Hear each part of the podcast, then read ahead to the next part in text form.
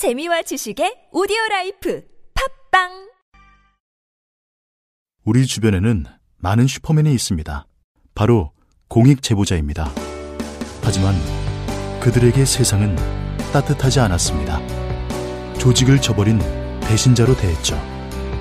고맙다는 응원 한마디 듣지 못하고 어려움을 감내하고 있는 슈퍼맨들에게 이제 우리가 감사를 전해야 할 때입니다.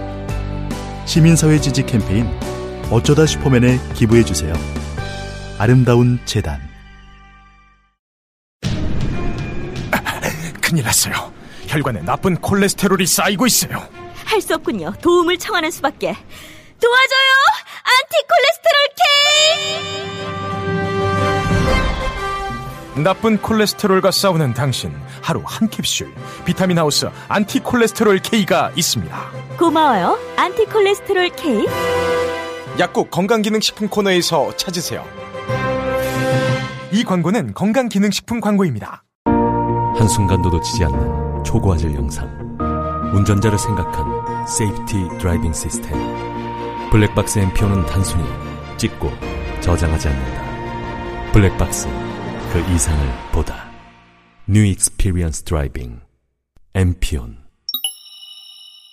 여보세요? 여보세요? 엄마! 잘 지내죠? 나 너무 재밌게 놀고 있어요. 방금 밥도 먹었는데 너무 맛있고, 친구들도 엄청 많이 사귀었어요. 기자 체험도 하고, 로봇도 만들고, 동영상도 만들었어요. 스스로 공부하는 방법도 터득해서, 이제는 혼자 공부에도 집중이 잘 되고, 어려운 일도 잘 해낼 수 있어요. 한겨레 겨울 캠프 보내주셔서 감사합니다. 한겨레 겨울방학 캠프, 검색창에 한겨레 캠프, 상담 문의 전화 1577-9765.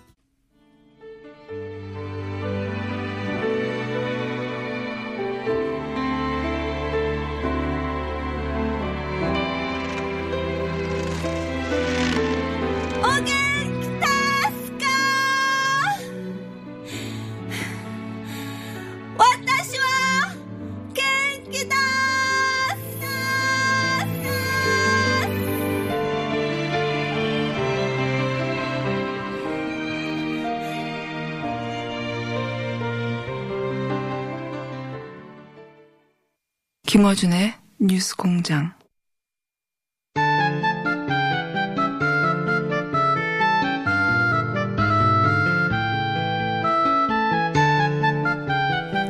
노르가즘 노회찬 원내대표 나오셨습니다. 안녕하십니까. 네, 안녕하십니까. 자, 예산안이 이제, 어, 중요한 화제일 수밖에 없고, 어제 통과됐기 때문에. 오늘 통과됐습니다. 아, 오늘이죠. 새벽에 통과됐으니까 오늘 통과됐고. 근데 나경원 의원이 2부에 잠깐 나오셨는데, 어, 이런 항의를 하고 가셨어요. 이제 잠정 합의를 했다, 원내대표. 네, 네. 잠정 합의라는 것은 이제 의원총회에 돌아가서 추인을 받아야 되는 사안인데, 추인도 안 됐는데 통과시켰기 때문에 이건 날치기다, 신종.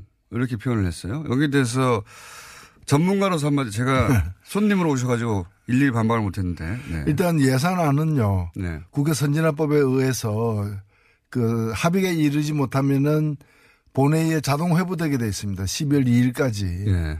그래서 자동 부의. 예. 12월 1일 날 자동 부의된 상태였고 이미, 12월 1일 예. 날 부로 부의된 상태였고 예.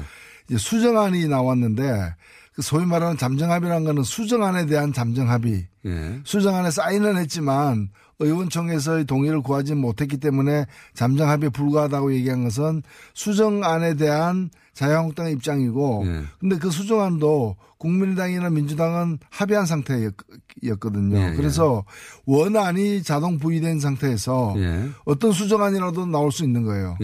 이- 이것은 뭐 50명 이상이 동의해 가지고 그 여기저기서도 낼 수 있는 것이고요. 예. 그래서 잠정 합의였기 때문에 안건 자체가 올라가면 안 된다. 다뤄서는 안 된다는 얘기는 그 어느 나라 국회의원인지를 일단 확인해야 됩니다. 하- 대한민국 국회의원은 그런 얘기 할 수가 없거든요. 자동 부의이기 때문에. 예. 근데 이제 논리는 이건 것 같아요. 어, 잠정 합의가 됐다는 것은 이제 의원, 이제 원내대표끼리 얘기고, 네. 예. 의원총회를 해서 총회를 모아서 어, 거기 추인을 하거나 반대하거나 의사결정을 해야 되는데 그 과정을 기다려주지 않았다. 뭐 이런. 그런데 그 얘기. 과정에 참여 안 했잖아요. 그, 그 과정이 표결 과정이지. 그거는 안건을 상정하는 과정은 아닌 거죠. 그리고 사실 그리고 수정안은 예. 뭐그 원내 교수단체들의 어떤 모든 교수단체들의 동의하에 동의가 있어야만 올린, 올린다거나 이런 건 아니에요. 예. 그거는 뭐 정족수 어느 정도 수만 되면은 의사 정족수만 되면 올릴 수 있는 거죠. 그래서 표결에 이렇게 만약에 의원총회에서 이 안은 우리가 반대한다고 했으면 사실 표결에 참석했어야 되는 거죠. 참석했어야 되는 거죠. 예, 그 그렇게 생각이 되는데 이와가 이제 자유한국당에서는 제1야당을 무시하고 날치기를 통과시켰다라는 게 지금 어, 자유한국당 입장인 것 같아요. 아, 날치기라는 거는 되게 이제 의원들이 반대하는 가운데 근데 그 사람들이 그 표결하지 말라고 얘기하지는 않았어요. 음. 자, 뭐 그런 그런 일이 있었습니다 어제. 그래서 사실은 자유한국당도 통과를 막지 못하는 건 알고 있었죠. 알고 있었는데 그래도 이제 지지자들 향해서 뭐라도 했다고 이제 퍼포먼스를 해야 하니까 예. 어제 그렇죠. 퍼포먼스가 자기들이 그. 표결에서 이 표결을 해서 다른 야당과 더불어서 힘을 합쳐가지고 이길 가능성이 있어서 표결에 참석을 하는 거고요. 참석해도 이제 안 될 것 같으니까 예. 이제 참석을 안 하는 거죠. 그러니까 아무래도 이제 시험에 떨어질 것 같으니까 그냥 자퇴해 버리는 거죠. 나는 학교 안 다녔다. 그래서 시험을 안 쳤다. 그래서 나는 참석 안 했는데 왜 시험을 쳤냐고 학교에 항의하는 거죠. 그런 거죠. 예. 어. 그 런 상황으로 또 어, 이쪽 지지자들은 이해하시면 될 것 같고 그리고 필리버스터를 왜 안 했냐고 말하시는 분들인데 필리버스터를 12월 1일 지나면 못하도록 한 게 새누리당 여당 시절에 그렇게 만들어놨죠. 예. 그래서 필리버스터를 못한 겁니다. 뭐할 어떤 제가 볼 때는 의사, 의지, 예. 투지, 뭐 심지어 체력 이게 되는지도 의문스러웠어요. 저 사실 필리버스터 한번 보고 싶거든요. 자유한국당에. 체력. 자, 어, 근데 내용으로 들어가가지고, 어, 뭐, 아동수당 기초연금이 지방선거 이후로 지금 연기된 거, 여기에 대해 말들이 많습니다. 예. 그 아동수당하고 기초연금 인상은 자기들도 그 다른 모든 정당들이 지난 예. 대선에서. 5월 대선에서 약속을 했던 것이에요. 예. 그러니까 반대할 명분 일단 없고요. 예. 두 번째 이걸 연계하면 누가 손해 보느냐? 예. 그러면 여당 민주당이 손해 보느냐? 그게 아니에요. 이 수당을 받게 돼 있는 사람들이 손해 보는 거예요. 그렇죠. 그러니까 국민들의 고통이 더 가중되는 건데 그럼 왜 연기하려고 하느냐? 이걸 갖다가 예정대로 그 애초에 이제 예정했던 것처럼 오늘, 오늘 어, 통과됐으면 바로 내년부터 시행한다거나 네. 아니면 4월 혹은 뭐 나중에 여당에서 이제 수정안으로 양보한 게 7월부터였는데 네. 그렇게 할 경우에는 지방선거에서 여당에 대한 호감이 높아져 가지고 그러니까. 이제 싫으신다. 아니 그런 식으로 따지면은 그 근데, 근데 결국에는 자기들의 당리 당량을 위해서 국민들의 고통을 더 받아라. 그런- 이 얘기거든요. 예. 이런 걸 우리가 보통 내자로 뭐라 그러는지 아세요? 민중의 적이라 그럽니다. 그렇잖아요. 민중이 더 고통받아야 자기들이 더 유리해진다면은 그런 그런 위치에 있는 사람들이야말로 민중의 적인 거죠. 그러면 평창올림픽, 평창올림픽에서 금메달이 쏟아져 나왔다. 한국 선수단이, 예. 대표단이. 그러면 이제 정부도 좀 칭찬받을 거 아니에요. 예. 그러면 평창올림픽도 연계해야 됩니까? 금메달 따면 안 됩니까? 제2의 김연아 나오면 안 됩니까? 말이 안 되는 거죠.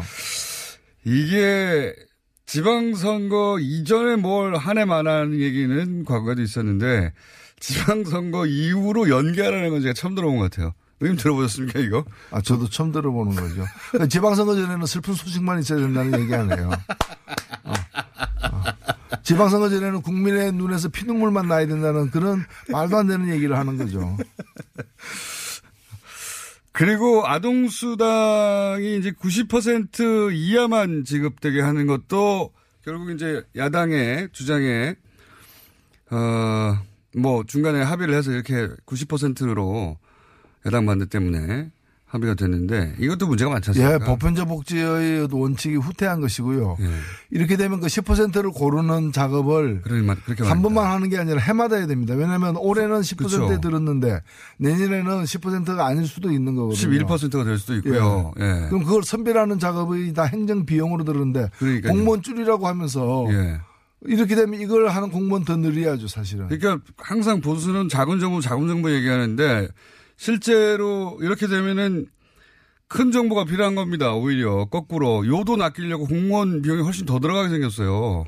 이게 보편적 복지라는 것이 혜택을 고루 주고 예. 다만 근데 왜 부자들에게 이런 거 없이도 될 부자들에게 왜 이걸 주느냐? 예. 그래서 부자들은 세금 많이 내라는 거거든요. 그런 거죠. 예. 근데 이제 이거 안 하고 나는 혜택 안 받으니까 이, 이거와 관련된 세금 부담도 안 지겠다.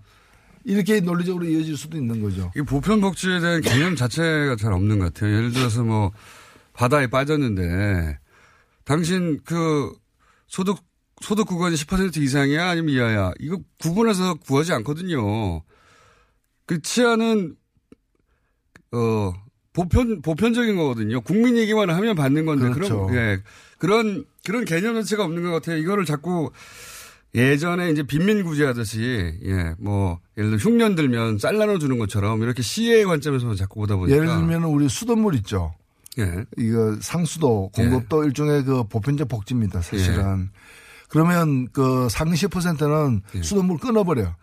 그리고 비싼 생수 사다 쓰라고. 그러니까요. 어, 당신 부자니까 경찰 못 보내 사설 그렇죠. 써. 뭐 이런 거. 아, 우리 대기 오염을 갖다가 제거해가지고 맑은 공기를 공급하는 거는 이- 이것도 이제 공공 서비스잖아요. 예. 그러면 그래서 그걸 위해서 돈을 많이 쓰잖아요. 다음 그 돈, 근데 호흡은 똑같이 다 하잖아요.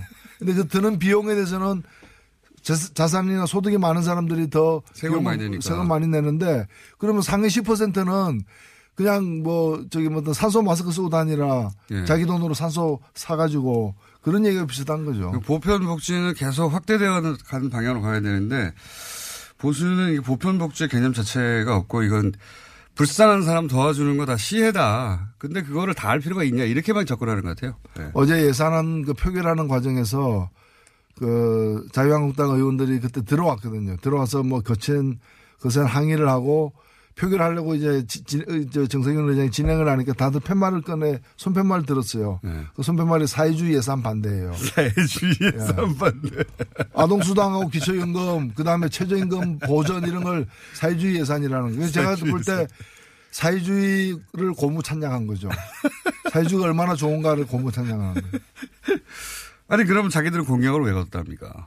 그러니까요. 자기들 공약으로 걸었던 건데 이제 지금 작은 정부 지금 어, 현 정부는 큰 정부 주사파 사회주의 이걸로 이제 프레임 주사파도 고무 찬양한 거죠. 아니 어느 나라에서 주사파가 국민 70% 지지를 받고 있습니까? 그런 프레임 작업을 계속 하고 있는 거죠. 예. 그, 그 연장선상에서 시도를 했는데 뭐 성공적이지는 않은 것 같습니다. 성공적이지는 않은 것 같은데 기본적으로 그 철학이 있고 없고의 문제인 것 같아요. 이걸 국민 모두가 누려야 되는 기본권에 관한 기본권으로 보느냐 아니면 이제 불쌍한 사람만 도와준 불우이웃 돕기냐 이렇게 보는 거죠. 예. 불우이웃 돕기로 보는 것 같아요. 복지를 항상. 자. 불이웃 돕자 그러면 또 그것도 반대할 거예요. 보편적 복지하니까 그걸 이제 일부만 주자고 한 건데 예. 그러면 일부만 주자 이러면 그것도 반대할 가능성이 있는 거죠. 그러니까 선별 치안, 선별 수도, 선별 경찰이 없듯이 이게 보편적인 기본적인 대한민국의 아이들에게만 하면 누려야 될 기본 선이다. 이걸 정하는 건데 그걸 못하게 하네요. 자, 아, 그런데 이 예산안 통과에는 국민의당이 이제 협조를 해서 국민의당도 얻을 거 얻어 갔는데요. 반면에 국민의당의 속사정, 소위 이제 통합, 바른정당의 통합 때문에 벌어지는 속사정은 여전히 변함이 없는 것 같습니다. 이게 결국 안철수 대표는 어 포기하지 않는 것 같아요, 절대. 예, 그 길로 가는 것 같죠, 이제 무조건. 예. 사실 그 이 두 당의 연대에 대한 첫 테스트 관문이 어제 오늘 다뤄진 예산안 예. 통과했다고 봅니다. 예, 바른정당은 당론으로 반대했습니다. 그렇죠. 예, 예, 당론으로 반대했고 국민의당 같은 경우에는 당론 찬성을 채택하려고 했는데 예, 채택하려고 했는데 그 몇 분이 예. 그 강력하게 좀 반대를 해가지고 반대를 해가지고 당론 찬성은 채택 안 됐지만 실제 표결할 때 보니까 거의 다. 거의 다 뭐 90% 이상이 찬성을 한 표. 정도 빠진 것 같은데. 그러면 이제 바른당하고 관계가 뭐냐 이거죠. 정책 연대한다고 했는데 예. 이렇게 주, 정책의 어떤 결정체라고 볼 수 있는 예산안에 대해서 서로 입장이 완전히 어긋나는 상황인데 정책 연대는 뭐냐. 그러니까 참 그 연대라는 것이 정책 연대가 아니라는 얘기죠. 아닌 거죠. 예. 예. 불륜이죠. 그러니까. 예. 그 어떤 정략적인 목표 때문에 네. 연대를 갖다가 추구하는 것에 다름 아니다 이렇게 보여집니다. 그러면 국민의당 입장, 그 바른당 입장에서는 오히려 이해가 는 면이 있습니다. 어, 지금 뭐 교섭단체도 아니고 존재감이 점점 사라지니까 등치를 좀 키워야 되고 그래야지 다시 또 어, 정치 일정 전면에 다시 자기 의사를 반영할 수 있으니까 그건 이해가 가는데 국민의당 안철수 대표가 이렇게 통합에 어, 호남계의 결사적인 반대에도 불구하고 계속 가는 이유는 어떤 정치적 이유라고 보십니까? 저는 어 바른당만 가지고는 설명이 안 된다. 고 봅니다. 그렇죠. 바른당과 통합하면은 그 이전까지 보이지 않던 새로운 땅이 보인다. 네. 라는 어떤 판단을 하고 있는 게 아닌가. 바른당 11명인데 바른당하고 통합하면 기존의 국민의당에서 11명 이상이 나갈 수 있거든요. 그렇죠. 그렇다면 산술적으로 볼 때별 도움이 안 예, 되는 뭐 거죠. 소탐 대시라는 것처럼 보이는데 왜 굳이 그걸 하려고 하느냐. 예. 더군다나 그 나가려고 하는 사람들 나갈 수도 있는 사람들이 다 호남계란 말이죠. 그러면 그렇죠. 국민의당 베이스가 흔들리는 건데 그래도 상관없다는 거군요 지금. 결국에는 자유한국당에 대한 어떤 네. 관심, 자유한국당을 블루오션으로 보고 있는 거다. 네, 그- 바른당을 블루오션으로 보는 게 아니라 그 중간에 징검다리를 보는 것이다. 예 그런 거죠. 그러니까 이제 그렇다면 이제 지방선거 이후에 판세에서 자유한국당이 그대로 갈 수 있겠느냐 이렇게 예상하는 거죠. 그러면서 이제 이삭줍기를 할 수도 있고 혹은 뭐 재편될 때 본인들이 그 중원을 장악하고 있으면 된다 뭐 이런 계산인 것 같아요. 예, 이제 자유한국당이 다음 대선에 큰 가망성이 없다고 보고 다만 그것이 넓은 땅이니까 이제 그 땅을 좀 뭐에 대한 어떤 그 애착, 관심, 뭐 포부 이런 것들이 있는 거죠. 그런 것 같습니다. 네, 실제 근데 그 그게 과연 신대륙이 될지. 예. 무인도가 사실은 신대륙이 아니죠. 구대륙이죠. 예, 가서 동화될지 먹힐지 이런 건 가봐야 하는 거죠. 그래서 유승민 대표도 자신 있게 어, 몸집이 작은데도 뭐 불구하고 통합을 얘기하는 것 같아요. 그 이유를 생각하다 보니까 만약에 호- 호남계 의원들이 다수인 당에 들어가서 자기가 힘을 발휘할 수 없지 않습니까? 근데 이제 그 이후에 말씀하셨듯이 호남계가 뭐 나갈 수도 있고 그 이후에 이제 바른 자유한국당이 흔들릴 수도 있고 그러면 자기가 이제 보수의 적자로 나가는데 안철수보다는 유리하다 이런 계산인 거죠. 그렇죠. 예. 예. 유승민 대표는 그 계산인 것 같고 안철수 대표는 이제 탈호남 하고 나서 탈색을 좀 하고 어 영남도 끌어안고 그러면서 이제 우리는 영호남을 합한 중 합리적인 보수, 중도 보수의 적자는 나 아니겠냐. 사람들이 나를 봐줄 것이다. 이렇게 계산이 각자 다른 것 같아요. 그 그래서 정책연대는 페인트 모션인 것 같고 그 그림을 양쪽 다 그리는 것 같죠. 예. 그래서 계속 가는 것 같고요. 아, 자, 요건 어떻게 보십니까? 문무일 검찰총장이 갑자기 올해 안에 예, 이 주요 사건들 끝내겠다고 피로감 때문에 이 발언을 갑자기 했어요. 아니 근데 주요 사건이라는 게 검찰이 만드는 사건이 아니라 예. 그 수사 대상들이 저지른 어떤 범죄 행위가 드러난 건데 예. 그러니까 주요 사건이 끝났냐 안 끝났냐는 거는 그 범인들의 예. 이제까지 어떤 그, 그 과오 예, 범행의 정도. 예, 예. 예, 그거에 따라 달린 거죠. 예. 그래서 그리고 이걸 갖다가 뭐 시간을 정해놓고 예. 언제까지 한다 안 한다 내년부터는 안 한다 뭐 이렇게 얘기하는 거죠. 말이 안 되는 말이 안. 되는 거죠. 네. 뭐. 예. 이게 식당 같은 데서는 내년 1월 1일부터는 설렁탕을 안 팔겠습니다. 지금은 많이 찾지만 이렇게 할 수 있는데 예. 이게 무슨 식당 메뉴도 아닌데 그러니까요. 그럴 수는 없는 거죠. 그러면서 내년부터 민생 쪽으로 하겠다는데 아니면 내년부터는 이걸 공수처에 넘기겠습니다. 이런 얘기를 하면 말이 되는데 내년부터는 더, 더 강력하게 할 필요를 느낍니다. 이건 또 내가 모르겠어요. 아 그리고 이- 어찌 보면은 현 정부든 과거 정부든 어느 정부든 이런 네. 어, 고위공직자들의 어떤 주요 범죄에 대해서는 항상 가차없이 수사하겠다. 시간을 두지 말고 예. 예. 그렇게 뿌리- 얘기해 정답이죠. 뿌리를 뽑을 때까지 하겠다고 해야 되는데 왜 갑자기 피로감을 느낀다고 얘기했을까? 더군다나 이 소위 이 피로감이라는 단어는 몇 개월 전부터 이제 보수 정당과 보수 매체에서 피로감 온다, 피로감 온다 했었거든요. 피로감 안 왔어요, 저희. 필요한 분들은 이제 그 조사를 받는 분들 또는 조사받기 위해서 대기하고 있는 분들 출두 요청을 받은 분들 이런 분들이 필요한 거죠. 그러니까요. 예. 검찰이 왜 그분들을 걱정해 줍니까? 국민적 피로감이라고 하는데 저는 뭐 왜 이런 얘기를 했는지 자체가 이해가 안 갑니다. 저는 뭐 그 얘기를 더 이제 총장의 검찰총장 얘기를 들어봐야 되겠습니다만은 얼마 전에 이제 구속특부심에서 그 영장을 갖다가 이제 기가 구속 을 취소시킨 예, 예. 석방시킨 예, 김광민, 예. 김관진.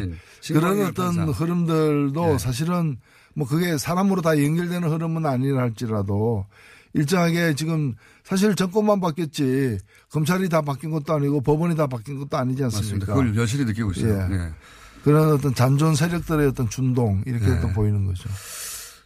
어, 정의당 얘기를 한 가지만 하자면 지금 이정미 대표가 법인세 인상 반대 이런 얘기 하지 않았습니까?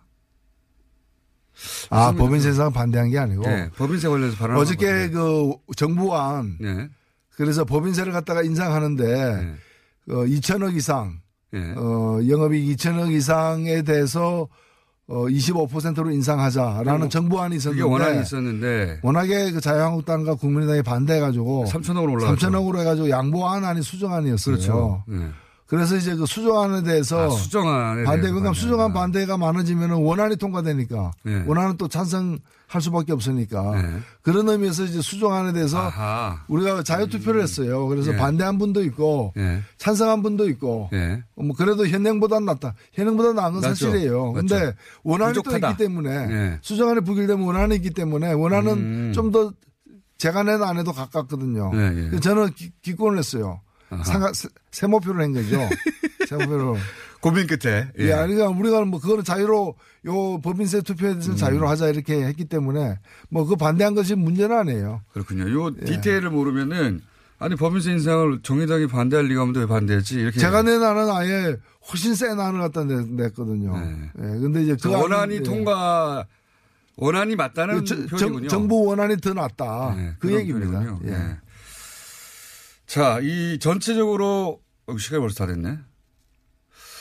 아, 오늘 노회찬 대표님하고 얘기를 하다 보면 시간이 금방 가가지고 참 오늘 꼭 했어야 되는데 못 하신 얘기 있으십니까 혹시? 예.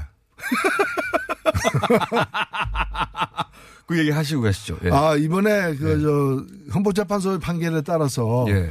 그 동안에 이제 그, 어, 허용되지 않았던 정당 후원금이 예. 이제 허용되거든요. 그거 의미가 뭡니까? 아니, 그 정당에게도 공식적인 후원금을. 아, 원래는 의원 개인에게만 냈었는데 예. 의원 개인에게만 했었는데 이제 정당에도 가능하다. 예, 예, 정당에도 내게 돼 있습니다. 내는 게 어허. 가능합니다. 얼마까지 갑니까? 아, 그건 똑같습니다. 뭐 500만 원까지 1인당. 500만 원짜리 일인당. 그리고 10만 원까지는 세액공제가 되는 네, 고도로 예, 어. 도- 돌려받는 거고요. 너, 그 대표님 후원금 다 찼습니까? 예, 찾습니다. 네. 예, 그래서. 정의당에도 네. 네. 어, 정의당은 정의에 목마릅니다. 정의당의 정의는 후원금입니다.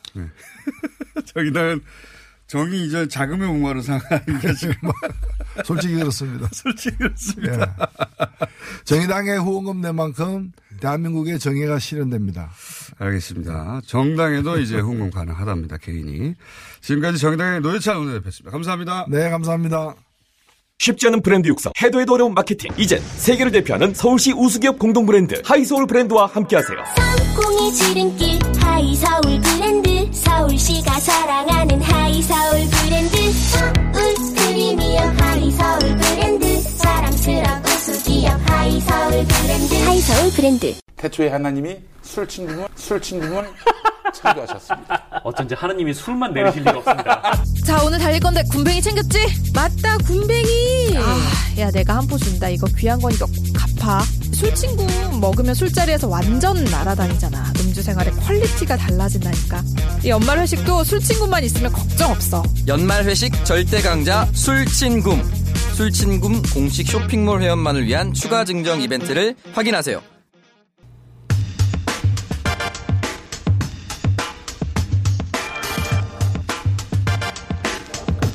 오늘로 3연속, 예. 이재용 삼성 부회장 판결 때도 저희가 3연속, 4연속 막 연결했었는데, 뉴스공장의 영장 전문 해설 판사님, 법무부인 동안의 사무장, 본인이 직접 영장 전담 판사 경력을 가지신 이정열 전 부장 판사 또 연결합니다. 안녕하십니까?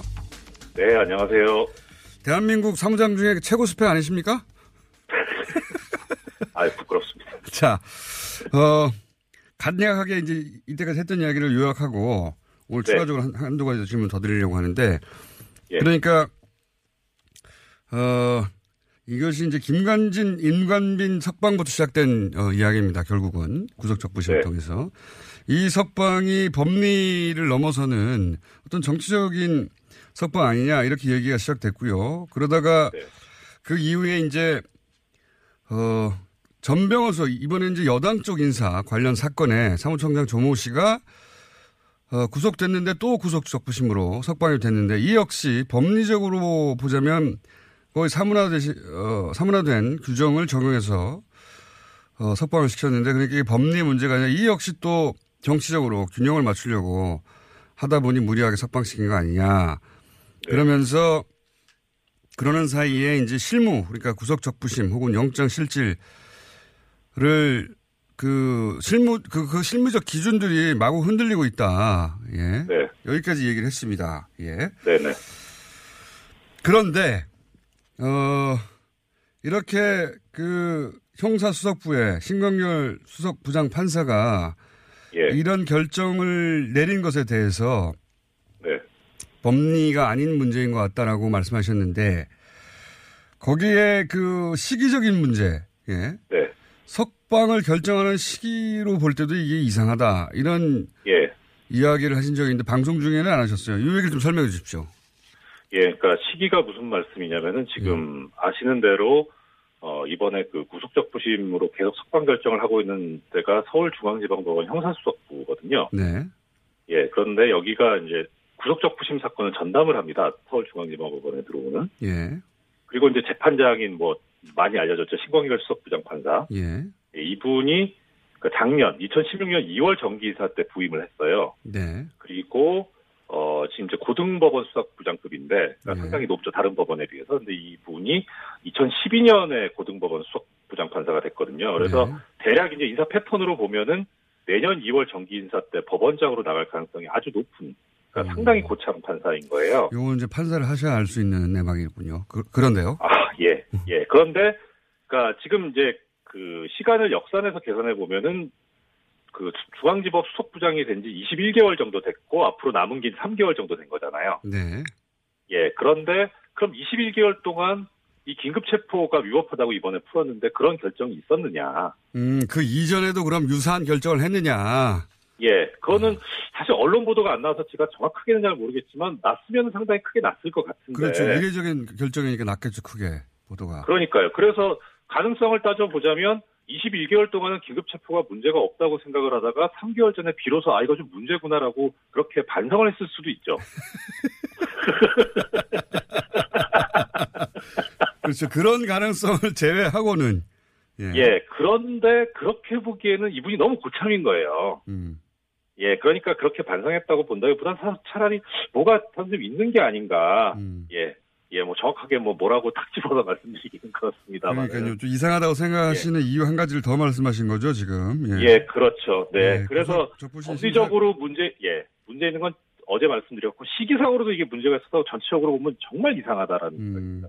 구속 적부심 수사를 한 지가 벌써 뭐 2년 가까이 됐는데 네. 그동안은 이 구속 적부심에 뭐 긴급 체포가 분명히 있었을 텐데 그렇죠. 예, 그거에 대해서 전혀 문제 삼지 않다가 갑자기 긴급 체포 제도에 대해서 더군다나 말씀하시기로는 2004년에 대법원에 의해서 상당한 재량권을 아, 2002년 죄송합니다. 2002년 예. 네. 어, 지난. 시간에 2004년이라고 하셨어요. 제 기억엔. 아, 2004년은 제가 그 판결한 거에 대해서 보수 언론들이 이렇게 말바꾸기 했던 그, 그 말씀. 아, 그렇군요. 예. 네. 이미 뭐 15년 전에 대법원 판례로 긴급 네. 체포에 관해서 어, 수사기관에 상당한 재량권을 준다. 그 이후로는 이게 사실 사문화, 되- 사문화 예, 그렇죠. 된 문구를 갑자기 15년 만에 들고 와서 더군다나 2년 동안은 그, 런 일이 없다가 갑자기 긴급 체포를 문제 삼아서 석방하는 게 이게 이게 법리적으로는 이해가 안 가고 시기적으로도 이해가 안 간다. 예. 네, 그렇습니다. 네. 그런 말씀이시군요. 자, 오늘 시간 다 됐어요? 아, 왜 이러세요, 정말. 아니, 이제 한 포인트씩 짚어서 확실하게 이해하고 계속 네. 이걸 문제 삼으려고. 저는 이거 굉장히 중대한 문제라고 생각하거든요.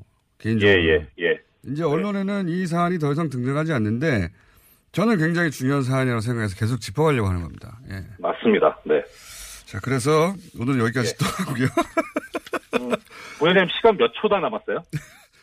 뭐 한 30초 드릴게요.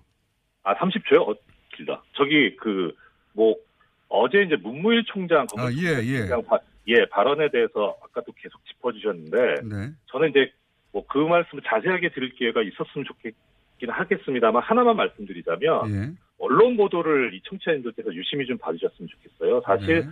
어제 좀 방점이 찍혀 있던 거는 상당한 비판을 받고 있습니다만은 이 적폐 수사를 연말에 끝내겠다는 게 상당히 방점이 있었는데 그렇죠. 네, 일부 언론 중에서는 석방 기준이 이상하다라는 걸 타이틀로 뽑아가지고 중점적으로 보도한 언론들이 있습니다. 보수 언론 중에요. 예. 근데 그게 뭐냐면 결국 어 적폐 수사를 연말에 끝내냐 안 끝내냐 이게 이게 상당히 쟁점이었는데 네. 근데 지금 법원의 결정에 문제가 없다. 그리고 만약에 있더라도 이것은 법원과 검찰 사이의 갈등일 뿐이지 네. 이게 어떤 다른 큰 그림에서 나온 게 아니다라고 하는 그런 의도에서 나오는 걸로 보여요. 음. 그런 언론 보도가 그걸 유심히 좀 봐주셨으면 한다는 말씀. 무슨 말씀인지 이해했습니다. 그러니까 네. 문무일 검찰총장이 어, 법원과 검찰 사이의 갈등일 뿐이다. 이 구속 적부심 예. 관련해 가지고 나오는 것은 검찰과 법원이 서로 법리 해석이 달라서 그런 것이다라고 의미를 축소했네요. 어 그런 취지로 말씀하신 것 같지는 않은데 언론이 지금 언론 중에서 그것을 부각시키는 언론이 있다는 말씀을. 음, 그렇게 부각시켰다. 자기들이 원하는 대로 해석을 해서. 예. 네. 근데 저는 검찰총장이 이게 법원과 검찰의 어, 갈등일 뿐이라고 해석하는 것도 뭐 그, 네. 의도가 있든 없든 간에 너무 좁게 예. 프레임을 잡은 거라고 봅니다, 저는. 그렇죠, 맞습니다. 예. 그렇게 해석하면 안 되죠. 예, 그 세력과 세력, 그러니까 소위 이제 구체제가 이것을 저항하는 것 이렇게 큰 그림에서 봐야 되는 건데 검찰총장이 그런 그림까지 그려야 되는지는 모르겠으나 굳이 말로 했으니까 예. 네, 네, 그렇습니다. 네. 요 이야기는 또 내일이나 모레 저희가 시간 비는 시간 마련해가지고 다시 연결하도록 하겠습니다. 알겠습니다. 그 말씀 감사합니다. 예, 고맙습니다. 법무법인 동원의 사무장 이정열 전 부장판사였습니다.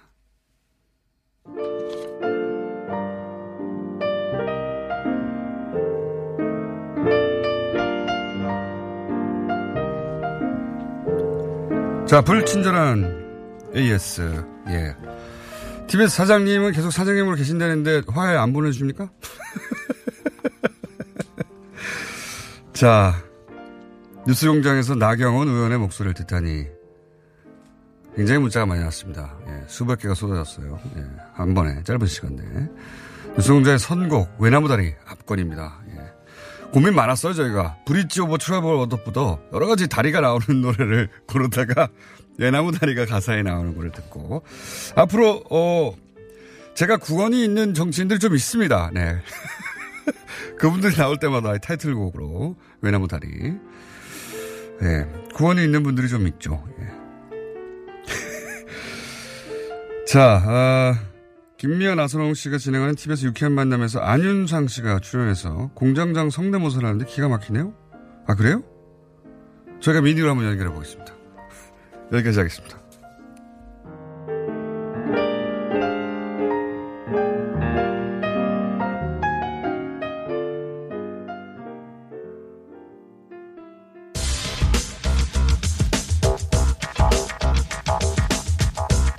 자, 시사, 과학, 어, 코미디 다 넘어오고 때로는 다 성공할 때도 있고 예, 때로는 다 망할 때도 있는